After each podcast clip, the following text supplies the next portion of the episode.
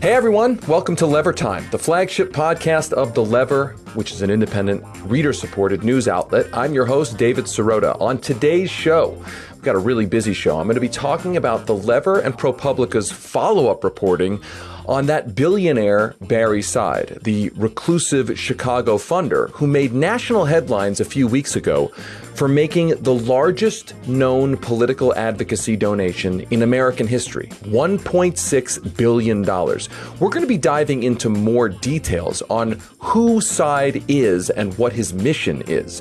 Then, this week kicked off another NFL season, so I'm going to be speaking with political sports writer Dave Zirin about his new documentary, which looks at how the NFL has become a political weapon. Listen, you may hate sports, but if you care about politics at all, you should pay attention to how sports influences literally every part of our politics and our culture. This week, also, our paid subscribers will get a great bonus segment. My conversation with the former spokesman for British Labour leader Jeremy Corbyn, who answers all of my really dumb American questions about the royal family, the passing of Queen Elizabeth, and why Britain and its monarchy still pretend it's Westeros in Game of Thrones.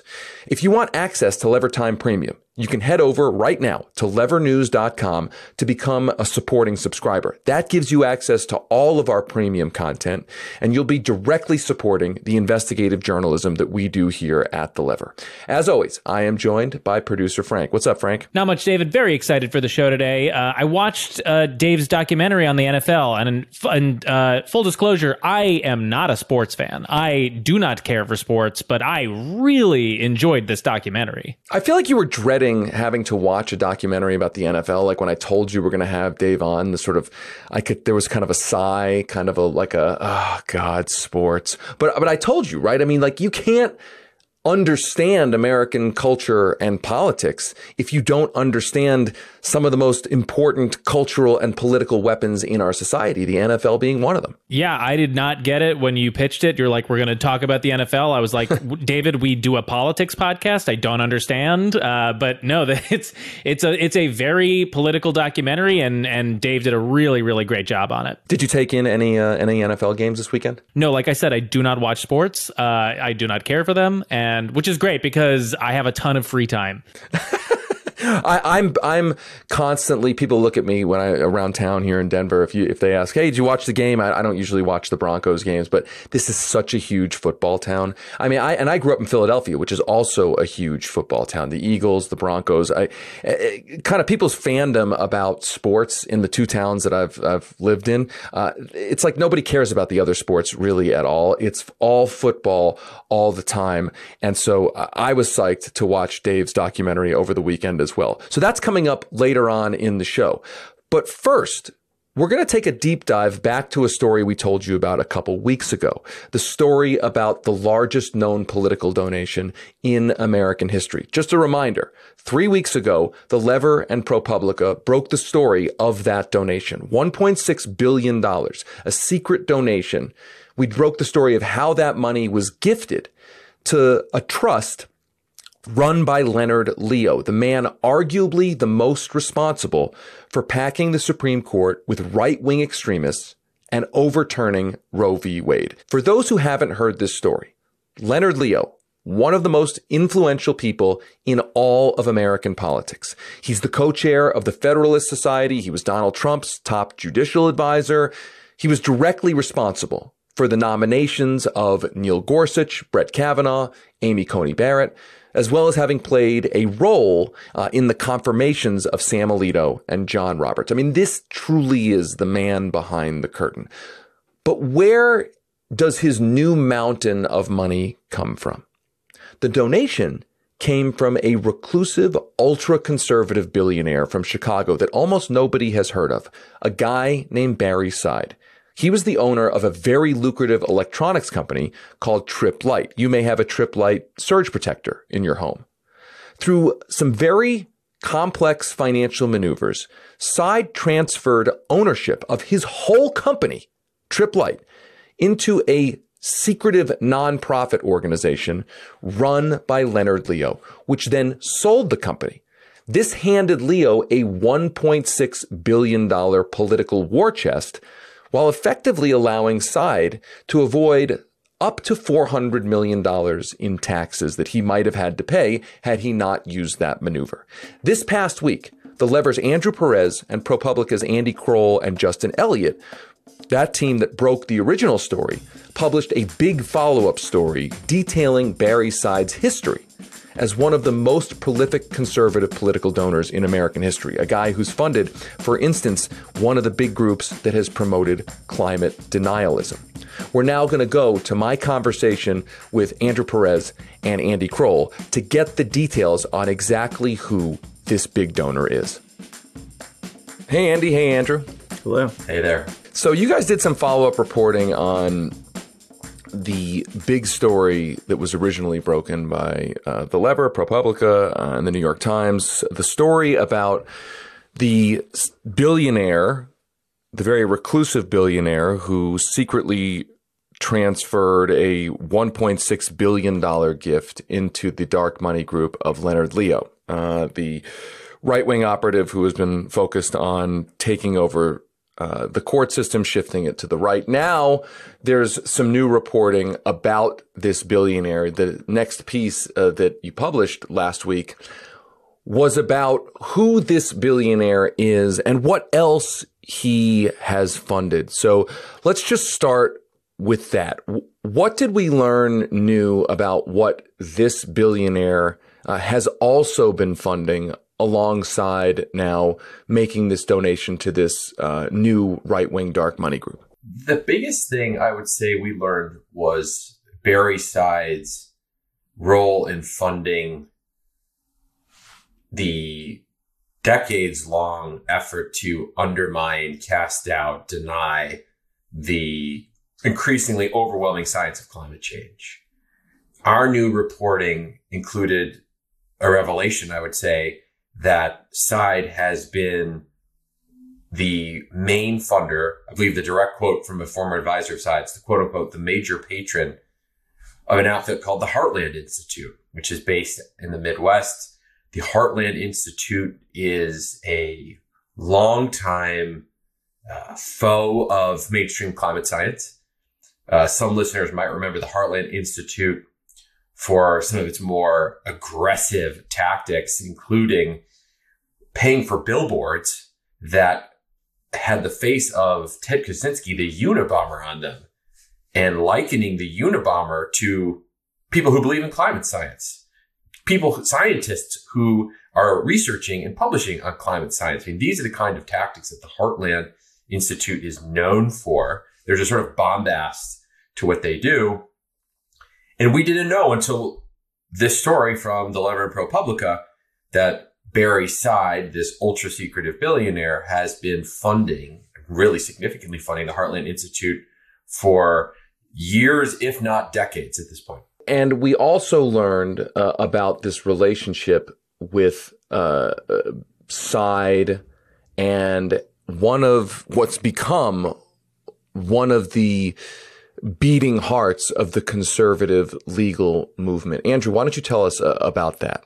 Yeah. Um, so, you know, we obtained emails um, that you know appear to confirm that um, that Seid was this anonymous donor who gave twenty million dollars to uh, George Mason University as part of a, a gift coordinated by Leonard Leo um, to pay for the school to rename its law school after uh, Antonin Scalia, the late Supreme Court justice you know, and, and you know, there there's been some reporting on this for some time, but um, th- these emails, um, you know, kind of go further than what we'd seen before. Um, and that you know the the emails literally show the, the GMU law school dean thanking Seid for his generous support, um, and and specifically saying that they had uh, received uh, made a lot of progress since the naming gift. Um, and explaining that it, it had inspired like another like fifty million dollar donation down the road. Um, you know, they, they kind of, these emails indicate that Seid had a pretty, uh, you know, breezy, um, um, ongoing relationship with uh, GMU professors as well, specifically Frank Buckley, who is known for uh, writing uh, Donald Donald Trump Jr.'s Don Trump Jr.'s convention speeches in 2016 and 2020, um, and and he he also had to delete his Buckley had to delete his Twitter account this year for. Um, for calling Sonia Sotomayor, the Supreme Court justice, a, a stupid Latina, I believe was his phrase.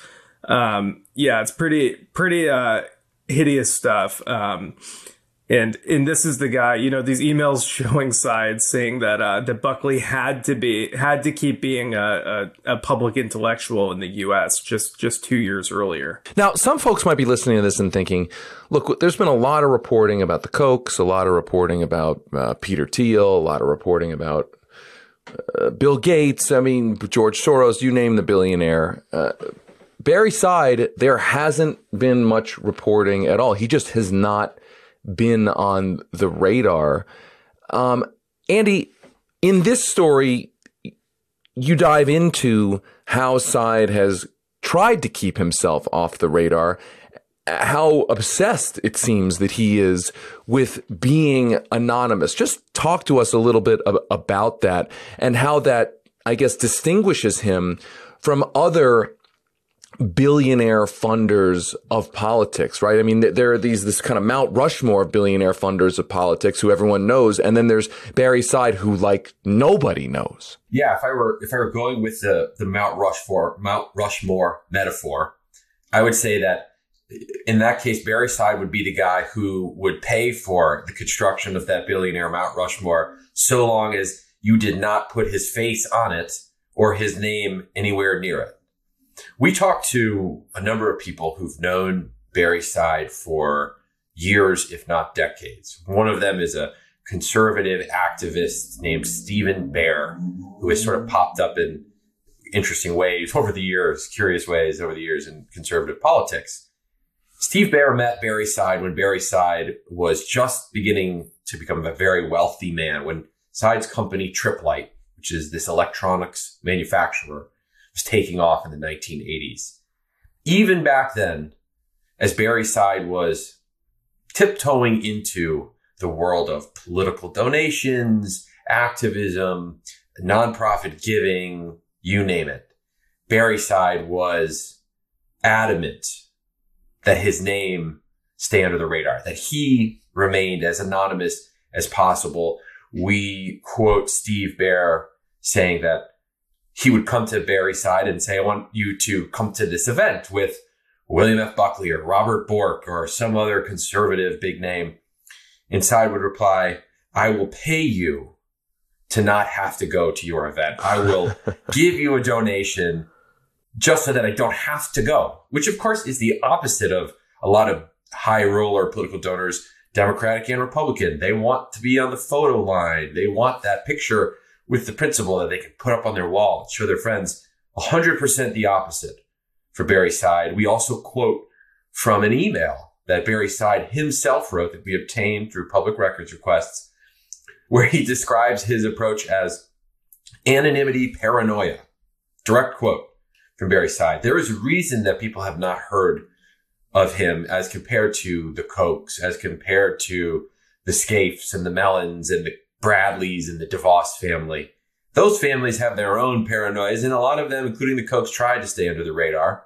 But Barre Seid was far more obsessed with staying anonymous, remaining secret than even any of these other massive oligarch families. Now, the relationship between Seid and and Leonard Leo, uh, we don't know a lot about it. We don't know how exactly how it started.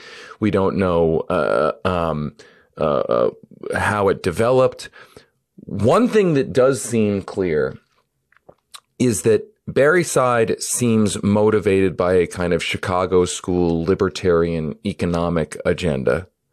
And Leonard Leo is the, has been known as a uh, focused more on, on cultural conservatism. Um, uh, he's been reported to be a conservative Catholic is what he's always referred to in, in, in media. And so in a sense, this kind of seems like kind of the metaphorical marriage of the Republican coalition in, in miniature, or I guess maybe it's not so miniature, it's billions of dollars. Point being a libertarian economic, uh, uh, funder married up with, politically married up with a cultural conservative leader.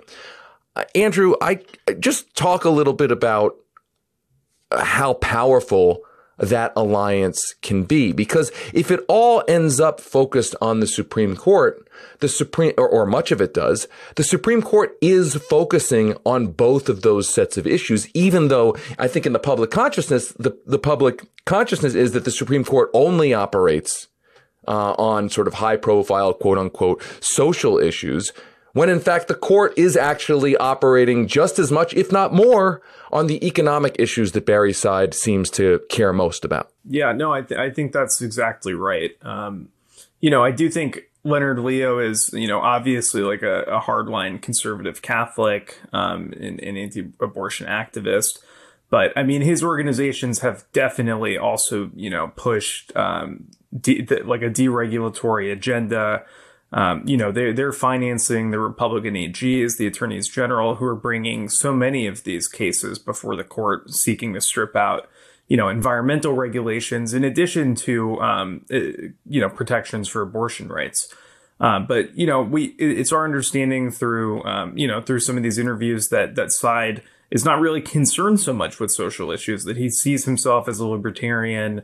Um, but uh, you know, I think I think the way it was described to us is that he's like sort of, uh, be, you know, believes in coalitional politics and, you know, basically knows like this is where the conservative movement is, right? It's not just the, the economics. It's, it's very much the, the conservative on social issues too. So, um, but you know, the other thing is, I mean, he's giving his money to one of the most successful, um, just, you know, objectively successful, uh, Republican political operatives we've seen, um, in, in our lifetimes like Leonard Leo has has built a, a, a staggering dark money network before um, well, God knows when Barre Seid started giving him money, but before before this 1.6 billion dollar donation. So I guess the final question on, on all of these revelations is: to what end do these revelations matter? I, I understand that that's like a kind of an existential question about journalism and what, what we do. But I think I will ask you, Andy, as somebody who's reported on this, I mean, it's an extraordinary story in the sense of the size of the donation, the secrecy surrounding it. But I do feel like there will be people who will listen to this and say, oh, well, well what you're telling me is, is that a right wing billionaire is behaving like a right wing billionaire. Uh, tell me something, uh, tell me something that I don't already know, uh, at least, um, uh, in general, in, in, the abstract. I mean, I, without asking you to speculate, just as a reporter, having dug out this story, what do you think the readers takeaway from this reporting uh, should be, could be? What do you think it uh, spotlights and illustrates um, that we didn't previously know uh, beyond the details of the specific donation? I think the best way to to answer that. The, the, the most important thing that readers and listeners can take away is actually a point that I think answers the question that you just asked, Andrew. How does this alliance work between this, you know, reclusive, conservative slash libertarian billionaire who really doesn't seem to be that concerned with quote unquote social issues and this very social issue driven activist in Leonard Leo. And I've been thinking about this a lot. I hope it's something that we can incorporate in future stories. There's a judicial philosophy that these two men clearly agree on, given what all the work Leonard Leo has done and all the money Barre Seid has given. And it's this a notion of originalism, textualism, that the U.S. Constitution should be interpreted in the year 2022 as the framers absolutely intended it when they wrote it hundreds of years ago. And there should not be any notion of living rights. It's a living document.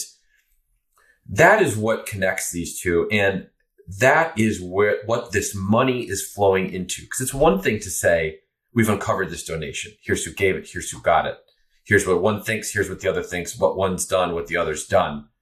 But of course, everyone wants to know to what end. What does this money go toward? What is it funding?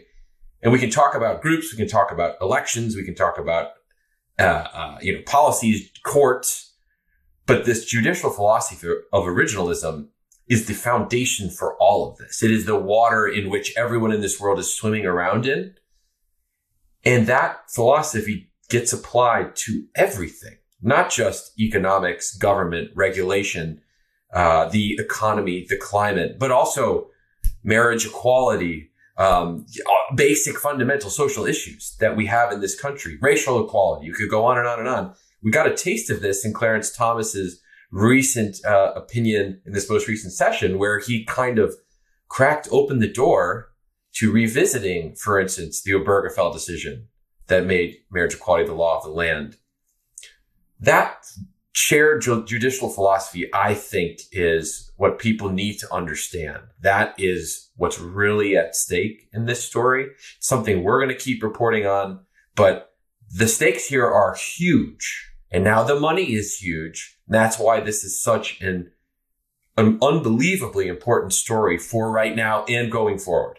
Andrew, just to follow on that thought, your your final thought on without giving away um, what else uh, we're rep- going to be reporting on. But where do you expect to see, as somebody who's covered money in politics for so long, where do you expect to see a lot of this money now deployed? I don't mean specific races. I mean, what kinds of venues in the political arena do you expect to see this money deployed in? Yeah, well, so we know, you know, if you look at the court system, we know it's been being used to help um, place people on these courts. It, it's also, you know, helping fund their caseload, like bringing uh, bringing you know cases before the, the court, the Supreme Court, and lower courts too, designed to overturn established precedent, designed to limit regulations, designed to challenge, you know, what what many people might consider their their fundamental, uh, you know, constitutional rights. Um, so that's one thing. You know, I think you know, now that this this group overturned um, that that the Leo Network effectively overturned um, Roe v. Wade and, and and constitutional protections for abortion rights, you know, I think I think you should expect to see these groups um, funneling some money into um, into abortion fights around the country. And you know, I'll just give one example, um, just that we've we've seen in some of our reporting already. Um, so the you know, there were these misleading um, text messages that went out in Kansas, um, it, it involved uh, as part of this, um, you know, abortion ballot measure. Um, the the ballot measure was designed to strip uh, Kansans of their of their constitutional protections for abortion. Um, you know, the, these text messages went out from this group called Catholic Vote, um, which is you know, has been funded in the past by the Leo network to some degree, you know, small amounts here and there. You know, would not be shocking to, to learn a few years down the road that, that his network is paying for all of that. It just, you know, it makes, it makes too much sense. And I think that's the kind of stuff we're going to be seeing uh, d- down the road. Thanks to both of you for your reporting. And thank you, I should add, thank you for staying on the story. I think sometimes these stories, they happen, they pop once, they go away we are working uh, and I know, I mean, we at the Lever, you at ProPublica, Andy, we know that we're not going to let go of this story. We're going to try to report out as much as possible. And I want to thank you f- for for being willing to do that because, look, we live in a kind of a, a, a an attention deficit uh, media environment where things happen and then they go away. Th- this is something so big that it can't just go away. So thanks to you for your reporting and for staying on the story. Thanks to both of you. Thanks, David. Thank you. We're going to take a quick break, but we'll be right back with my interview with Dave Zirin about his new documentary about the politics of the NFL. Welcome back to Lever Time.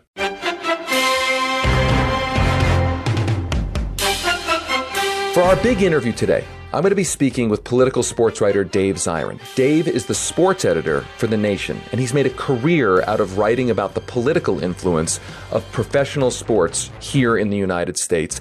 I spoke with Dave about his new documentary produced by the Media Education Foundation. It's a great movie. It's called Behind the Shield The Power and Politics of the NFL, which details how the NFL, a multi billion dollar empire, has become one of the most powerful political weapons in America. You may not be a sports fan, but if you care at all about politics, then you need to understand just how powerful professional football is in shaping everything from race relations to military policy.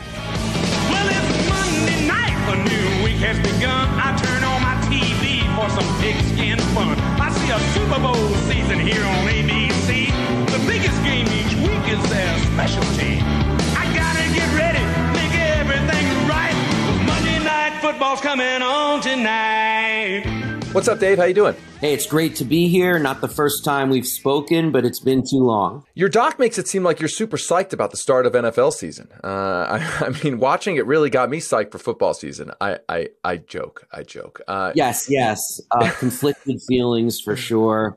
I mean, the NFL was a big part of my life growing up. Uh, it's, it was a huge glue to my family in terms of let's get together on Sundays. I feel like you and I were on the opposite sides. I was an Eagles fan. You were a Giants fan, I presume, or were you a Jets fan? Tragically, I was raised a Jets fan. Oh my God, that's Although- pathetic. I mean, that's Yeah, it, it- I mean, worst years of my life. But uh, currently, uh, I live in the Maryland area, so through my wife, I've been drafted into being a Baltimore Ravens fan, which is a little more hopeful. All right. So listen, the thesis of of your doc, or at least the thesis question, begins with the question: Is football political? You make it very clear in the film that you do think uh, football, specifically the NFL, is a political organization. I definitely agree.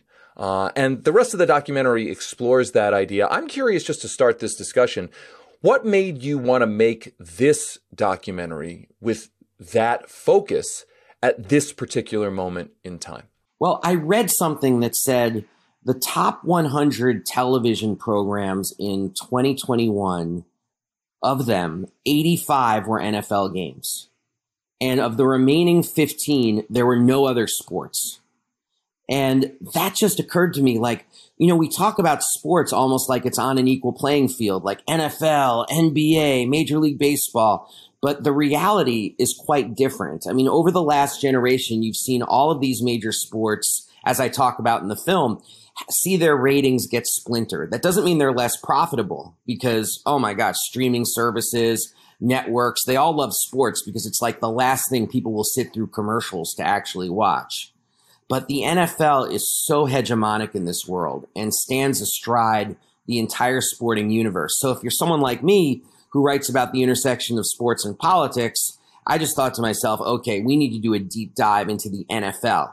And the other thing that really clicked with me that made me want to do this is that I was really worn out on this idea that people like Colin Kaepernick, people like Michael Bennett were introducing politics into the National Football League, and that became the discourse. Look at all these. I'm, I'm, la- I'm laughing. I'm laughing not bec- at Colin Kaepernick, but I'm laughing. I think along with you with the idea that oh, only now that there's Kaepernick and Bennett and the like, only now is the NFL uh, quote unquote politicized. I mean, what a joke, right? Absolutely. And they're bringing these ideas in as if uh, the Kaepernicks and the Michael Bennetts are sort of like the turd in the punch bowl. Like Right. we were having so much fun.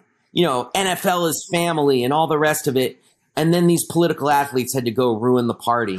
and I feel like that definitely left out a pretty salient fact, and that's that the NFL has been a political organization since day one. And the issue at the end of the day is that the NFL says sports and politics don't mix, when the reality is that it's sports and a certain kind of politics that aren't allowed to mix in the confines of the National Football League. I think that is such a key point. I mean, that is such a key point. We're going to get into exactly what that means.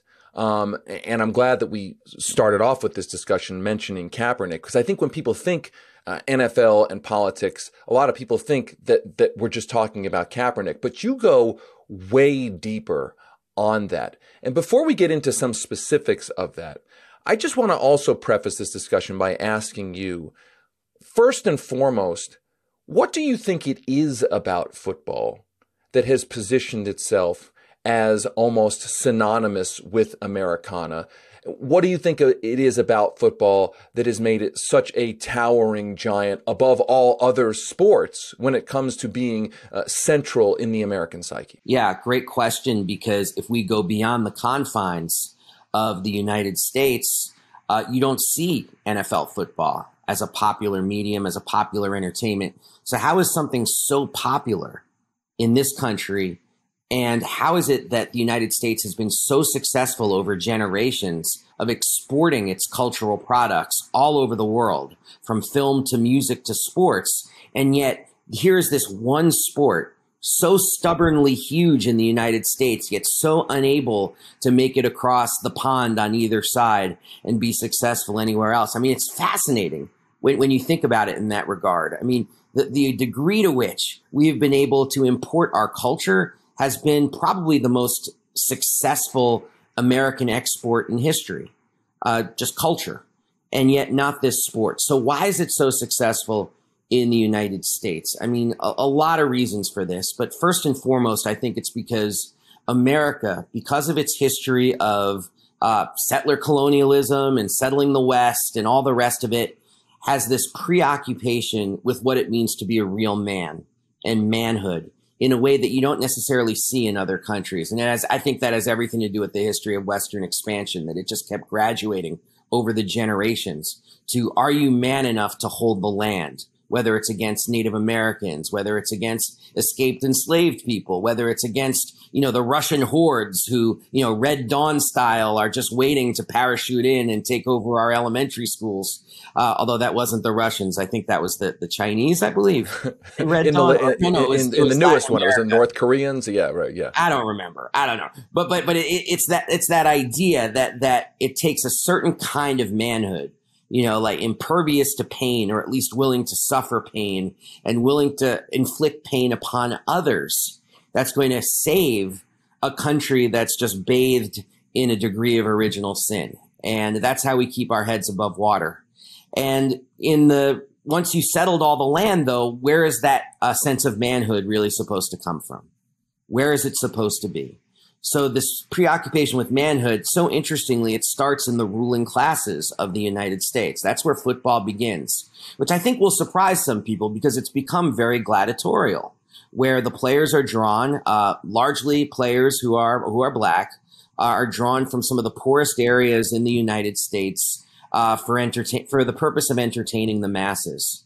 Yet when football starts, it's Yale, it's Harvard, it's Princeton, and people were dying on the field on a regular basis because they hadn't quite figured out the rules yet. I mean, imagine that today if, say, a dozen kids from Harvard died during a football season. When I saw that in your doc, I couldn't believe it. I mean, I, I it was like hard to believe. It's a regular like a headline of like you know kids die playing football, and then Teddy Roosevelt uh, being worried that uh, that, that football is going to be uh, too feminized. Uh, if uh, I'm putting that in quote, feminized, you know, it's going to be become uh, too too weak if anybody tries to essentially stop the stop the literal death of people on, on the field. It's incredible. Yeah, and that's Teddy Roosevelt plays a critical role. People don't know this in the formation of the NCAA because Teddy Roosevelt felt like the only way we're going to save football, which he saw as absolutely essential to preserving American manhood, was to codify some rules and have some forms of protection so they can keep having this game at the Ivy League schools, at the upper echelons, at Army, for example, at the Native American uh, co- uh, forced boarding schools uh, that occur that that existed. You know, football was seen as a way through violence to birth people into a kind of Americana and a kind of leadership that was essential. Teddy Roosevelt thought for enacting this idea of the 20th century being the American century. And for other, this was obvious at the time because people were saying this quite explicitly. Uh, this sport is to make the 20th century the American century because it will make us tough enough to do it. So that's not exactly an open hand to say, I don't know, Japan to say you should love this game too. you know what I'm saying? So it, it, it, was so rooted in this idea of Americana and so exuded, um, so rooted in this idea, the very game itself in, in, I refer to it as an adolescence idea of what war is. You know, very exciting. You gain six inches at a time or you lose six inches at a time. You know, it, it's, it's all about the mindset of of of rapid fire violence, you know, and that's I think an adolescent idea of what war is. Instead of when you talk to people, it's periods of extended boredom followed by periods of extended terror, which is not exactly what football is. But that's why the army and the excuse me, the armed forces have always been so attracted to football as a point of recruitment because it's saying, hey, if you're attracted to this, then boy, do we have a, a job for you. Well, and you, you expertly document the martial language around football. Uh, it's it's kind of incredible. Uh, listen to this clip from the documentary uh, where George Carlin is sort of making fun of this. This is the comedian George Carlin. In football, the object is for the quarterback, otherwise known as the field general, to be on target with his aerial assault, riddling the defense by hitting his receivers with deadly accuracy, in spite of the blitz, even if he has to use the shotgun. With short bullet passes and long bombs, he marches his troops into enemy territory, balancing this aerial assault with a sustained ground attack which punches holes in the forward wall of the enemy's defensive line. Ask you a quick question, David, because you and I have a very similar kind of like uh, cultural background slash upbringing. Did you grow up listening to like beat up George Carlin tapes? Oh yeah. Oh yeah. Absolutely. Like At summer camp for sure. Over him and and and to be frank, uh, uh, Andrew Dice Clay. It was George Carlin and Andrew Dice Clay, which I know Andrew Dice Clay is not not exactly. Uh, he he wouldn't be the one that I would want my kid listening to. I'd, I'd more want my kid my kid today listening to George Carlin. Uh, but I think Carlin completely nails it there. And what it, what it kind of brings up to me in watching your documentary about both the masculine, the hyper masculinity or particular version of masculinity that football promotes and the martial language. It reminds me of that concept that Tom Wolfe, the author uh, uh, of The Right Stuff, uh, uh Bonfire of the Vanities, talked about the single combat warrior. The single combat warrior, not to get too far afield here, used to be this idea that two armies would line up, and instead of uh, the armies fighting each other, they would have sort of one or two of their best fighters go fight one or two of the other side's best fighters. It's sort of war in miniature. The idea is instead of having a massacre of everybody massacring each other, the, the sort of societies would root for their single combat warriors. And I feel like football, especially the NFL, has become kind of a, a modern version of the single combat warriors. We every major city has their single combat warriors that goes and fights the other city. And, and, and that's and look, to be clear, that's better than war, right? That's that's better than than straight up violence between different uh, cities or states and the like. So I guess the fir- the question I want to start going into here is the hyper masculinity, the martial nature of um, football, and we'll get more into into more detail about the specific relationship between the military and the NFL. But I guess the top line question is, well, okay, let's stipulate that all that's true. Uh, as people are watching football right now, this is the first week of, of the football season. Uh, what's so bad about that? Like, what's why is that a problem? Well, first of all, let me just say that uh, you nailed it with Tom Wolfe. I mean, Bonfire of the Vanities is basically about how Sherman McCoy at the end of the book delivers himself into being a better person, a real man through the act of one-on-one physical violence instead of being this rich schmuck living on Park Avenue. Like goes from a schmuck to somebody you should actually, they want that Wolfe wants the reader to admire because mm-hmm. he puts up his fists and very interestingly punches out uh, a black protest leader. Mm-hmm. Uh, who's mm-hmm. trying to That's railroad right. him. So there's Tom Wolfe in a nutshell. Um, I think what what's the problematic part of all the martial nature um, of football is that it does more than just make people feel a kind of identification with the armed forces. It makes people feel an identification with war. And this country has been in a permanent state of war uh, since September 11th, 2001. And football played a role in back then, as I talk about in the film, in really laying down the field and saying this is going to be the new reality of this country and we all need to get behind it. And I, given the incredible social cost of war, given the incredible social cost of billions and billions of dollars that uh, come completely wasted through the military industrial complex, if people have a problem with that, and I think a lot of people do have a problem with that, that love NFL football, then we need to be able to make the critique that the NFL lays the groundwork for a lot of this as this incredibly strong cultural product with direct ties to the U.S. military. It makes people excited about the idea of combat. It makes people excited about the idea of victory. It makes people excited about this idea of the red, white, and blue.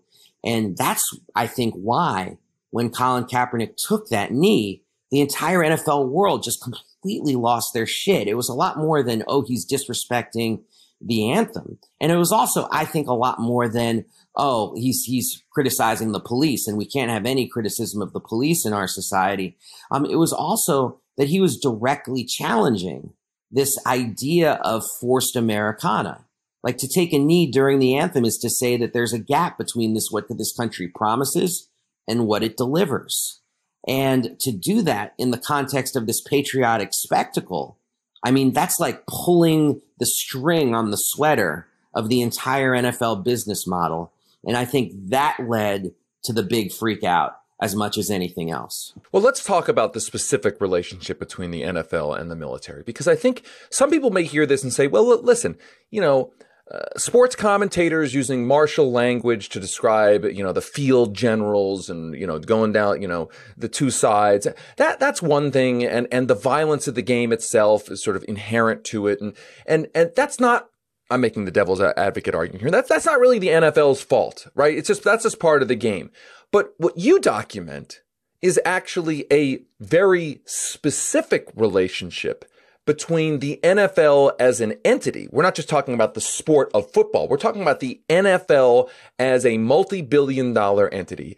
Its relationship, a very deliberate relationship with the Pentagon. So beyond the abstract, the, you know, football promotes sort of violence and martial, sort of martial, uh, uh, uh, triumphalism, that there's an actual specific economic, uh, and, and cultural relationship between the NFL and the Department of Defense. Just talk a little bit about that, what you think people don't know and need to know. Sure. I mean, first of all, I think people need to know that this relationship between uh, the U.S. military and the National Football League goes back decades upon decades, and it was critical uh, for the implementation culturally and the justifications for the Vietnam War. And we talk about this in the film. There was even a player, Dave Meggyesy, who quit the NFL precisely because he felt like it pushed people towards acceptance of the war in Vietnam in, in a way that he found to be completely immoral. So that's and I just want to pa- pause right there and, and just to over, overlay this with the context of what we started with. The idea of the NFL is an apolitical organization. Colin Kaepernick only recently politicized the NFL.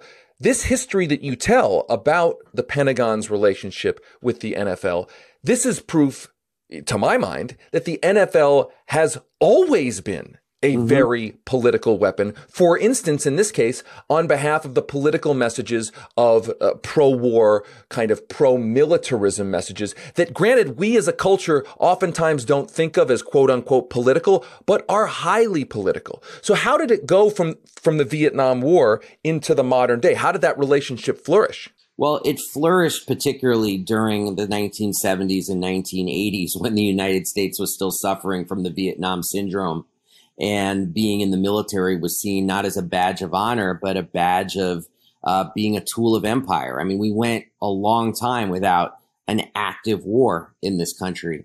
During that period, though, you see the U.S. military using the NFL as a point of recruitment during a time when recruitment numbers were very low. So there's a financial relationship uh, dating back to Vietnam with this idea of the, of the armed forces, the military industrial complex, thinking about their recruiting numbers and seeing the NFL as a vehicle to make them better.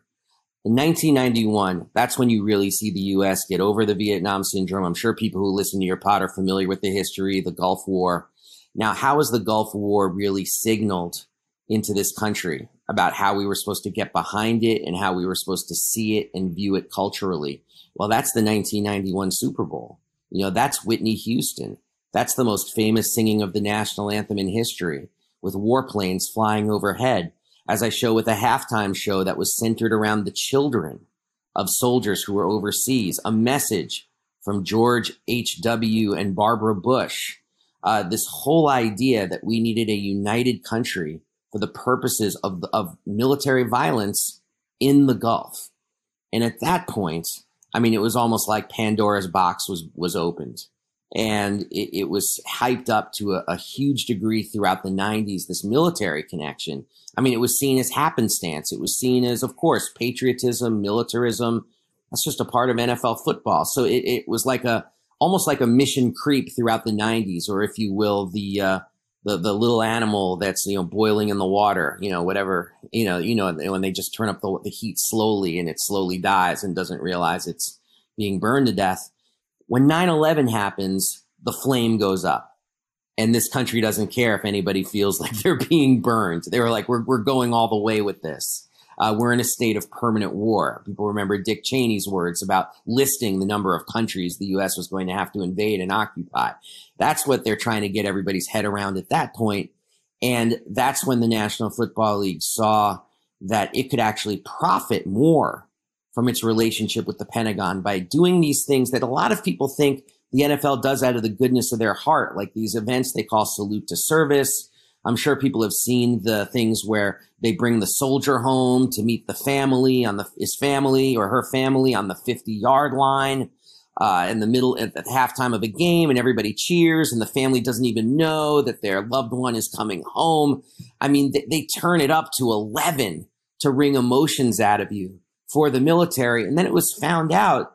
You know, through an investigation that was really led by the offices of the late uh, John McCain, that the United States uh, military, even though we have a homeless vet problem in this country, was paying millions of dollars to the National Football League. What was so wild about that is when I first read that story. this is an incredible story. I mean, this is an incredible part of your documentary. I thought I had it backwards, though. I was like, oh, wow, yeah, of course the NFL would pay the armed forces to do these things because it makes the NFL look great to be associated with this. That's not surprising that the NFL pays them. And then I was like, wait a minute, what, what, what, what? the military is paying the NFL. Right. The military is paying billionaire owners, billionaire owners, millions more dollars for the purposes, really. So you have to ask yourself then, well, why is the Pentagon choosing to pay this amount of money? You know, even though they surely must have been somewhere in, in that offices, in the offices who said, wow, if this is found out publicly, this is probably a bad look for us. They, that either didn't occur to them or they, it occurred to them and they said, you know what? It's worth it. So why did they think it was worth it? That has everything to do with recruitment numbers in the post 9-11 era. Because if you remember, they actually were going down after 9-11. Then people have this idea of everybody signing up to fight. That's actually not what took place in this because everyone was like, whoa, you know, they're talking about sending me there to Fallujah to get blown up by an IED uh, for the purposes of what? Oil? No, thank you.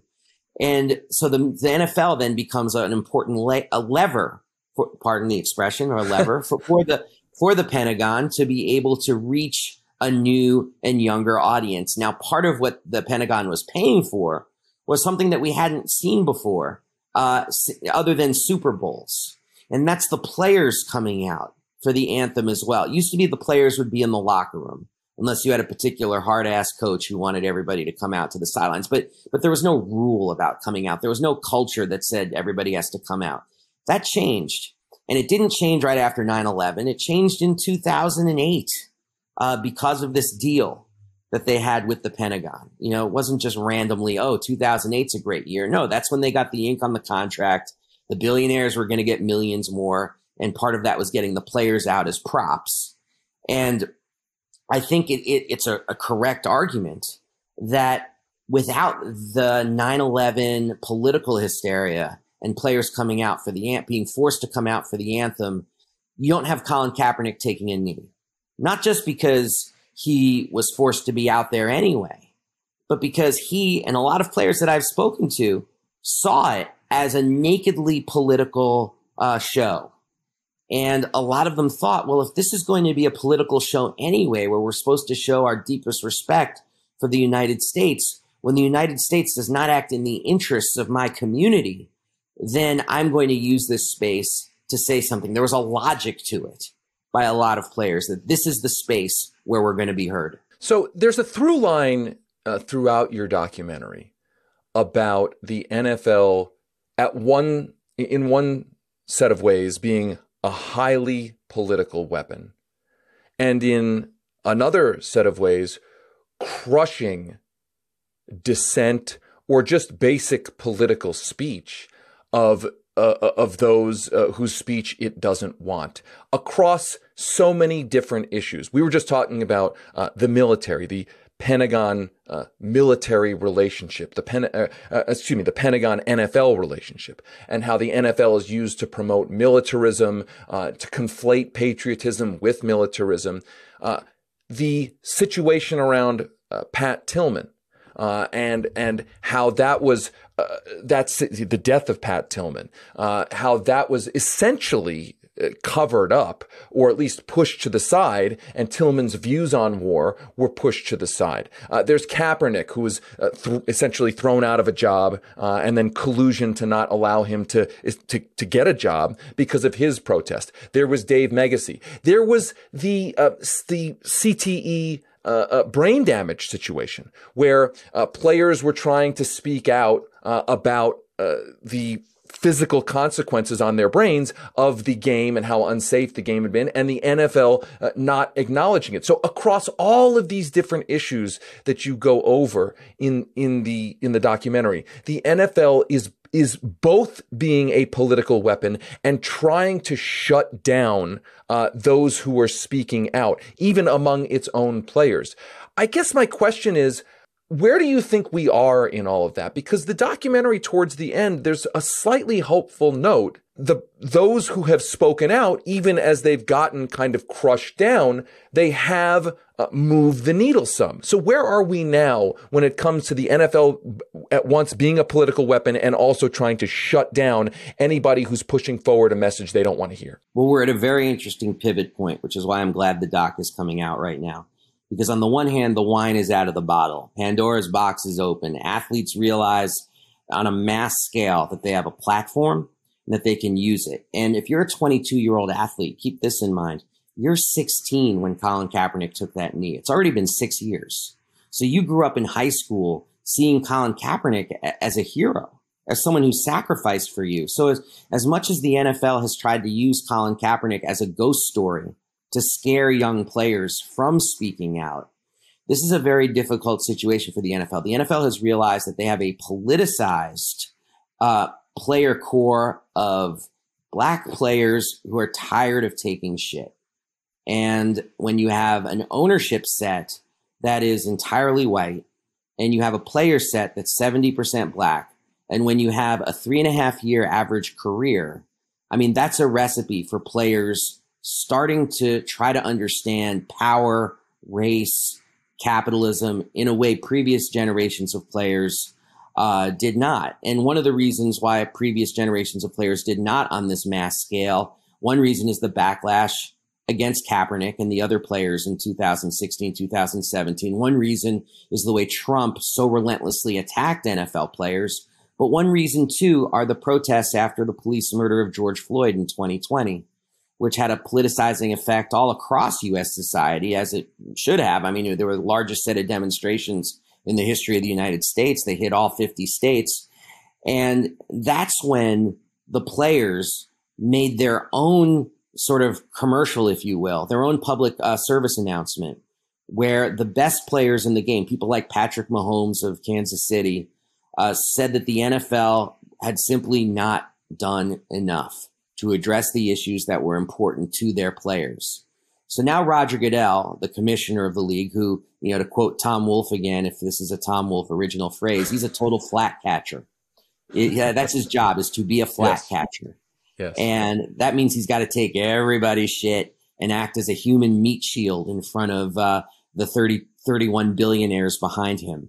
Um, and these 31 billionaires they give to right wingers at, at, a nine to one margin. Uh, and Roger Goodell is there to say, well, wait a minute. Actually, the NFL is not just this engine of reactionary politics. The NFL is family. The NFL is for everybody. We're making it safer. Uh, the players love it here. And Yet at the same time, now you have the best player, players who can't be uh, colluded against. Like you're not going to collude against Pat, Patrick Mahomes, are saying you haven't done a good enough job. And Roger Goodell had to actually get up there and say, "Yeah, uh, Black Lives Matter." He had to put end racism in the end zone. But now we're in this interesting period of backlash. I mean, we see it, of course, the critical race theory and everything that the right wing is trying to gin up, which they're completely doing because it's the aftermath of the 2020 protests. This is their backlash. And it's interesting that at this point, you're now seeing the end racism taken off uh, the end zone. They're dialing back the political messages. They're trying to be, to react to what they think the political tea leaves are Yet they're playing a very dangerous game because these politicized players haven't gone anywhere. There are now social justice committees that are very controlled by the NFL, but at least it's an outlet for players to try to express their politics in a way the previous generation of players weren't even considering. And so I think what we're looking at right now is a period of sort of rumbling quietude, but you're also going to see these players step up uh, when the situation demands it. One last quick question uh, for you. There will be people who are hearing this who may say, um, I'm not into sports. I don't care about sports. I'm into politics. There will be other people who will be listening to this who will say, I'm into sports and I just want the athletes to shut up and play. So I would want you to respond to both of those. Uh, the people who say, I'm only into politics, I don't care about sports, why does this matter? And the folks who would say, I just want the athletes to shut up and play, I don't care about any of this. I mean, first and foremost, uh, a person that I, I, believe you're somewhat familiar, David, a guy by the name of Ralph Nader, uh, yes. has this, this amazing quote that I've used a million times where he says, You better turn on the politics or politics are going to turn on you. And it, it's so apt. And now, you look at the NFL and how politicized it is, I would say to the people who are political and hate sports, you better turn on and understand the National Football League or the politics of the National Football League are going to turn on you. It is so powerful a cultural force that if you care about politics, you should care about the messages that are pumped through the play. That's the first. And so if you're a political person, you actually have a political deficit if you don't understand the politics of the NFL. It's that powerful. Second thing, the people who want the athletes to just shut up and play need to understand that when you say that, you're actually denying the humanity of the athlete. You know, these are human beings. They're not just robots for our entertainment. And if they're good enough to watch play, then you should be willing to hear what they have to say when the uniform is off. Otherwise, what you are is just a passive participant in gladiatorialism because you're just denying the humanity of the people you watch. The other thing I would say to the people who just want them to shut up and play is please keep in mind that not everybody is going to be shutting up, namely the people in the owner's box. They're going to keep talking through their money and they're going to keep talking through the institutions that they support. So what you're also saying is that you want to shut up the voices of people who come from poor backgrounds, who are disproportionately uh, black and brown, while allowing the people in the owners' boxes to have free rein. So as long as they are going to use the NFL as basically political money laundering, particularly when they get public money for stadiums, then you also got to care about what the players say as a voice of resistance. Dave Zirin is the sports editor of The Nation. His new documentary is called Behind the Shield The Power and Politics of the NFL. Uh, you can find him uh, online on Twitter. Dave, what's your Twitter handle, just so people know? Yeah, it's at Edge of Sports, and you follow at Edge of Sports. I'm going to be putting out trailers. I'm going to be putting out websites. It's going to be very easy to access the film. Dave Zirin, thank you so much for all of your work uh, on all of the things you cover at the intersection of sports and politics. And thank you for making this documentary. I, I truly, I was blown away by this, and I'm so happy that you made it. Congratulations, and we're hopeful that it gets a huge audience. And thank you. And thank you, David, for helping convince my in laws to look up. Thanks, man. I appreciate it.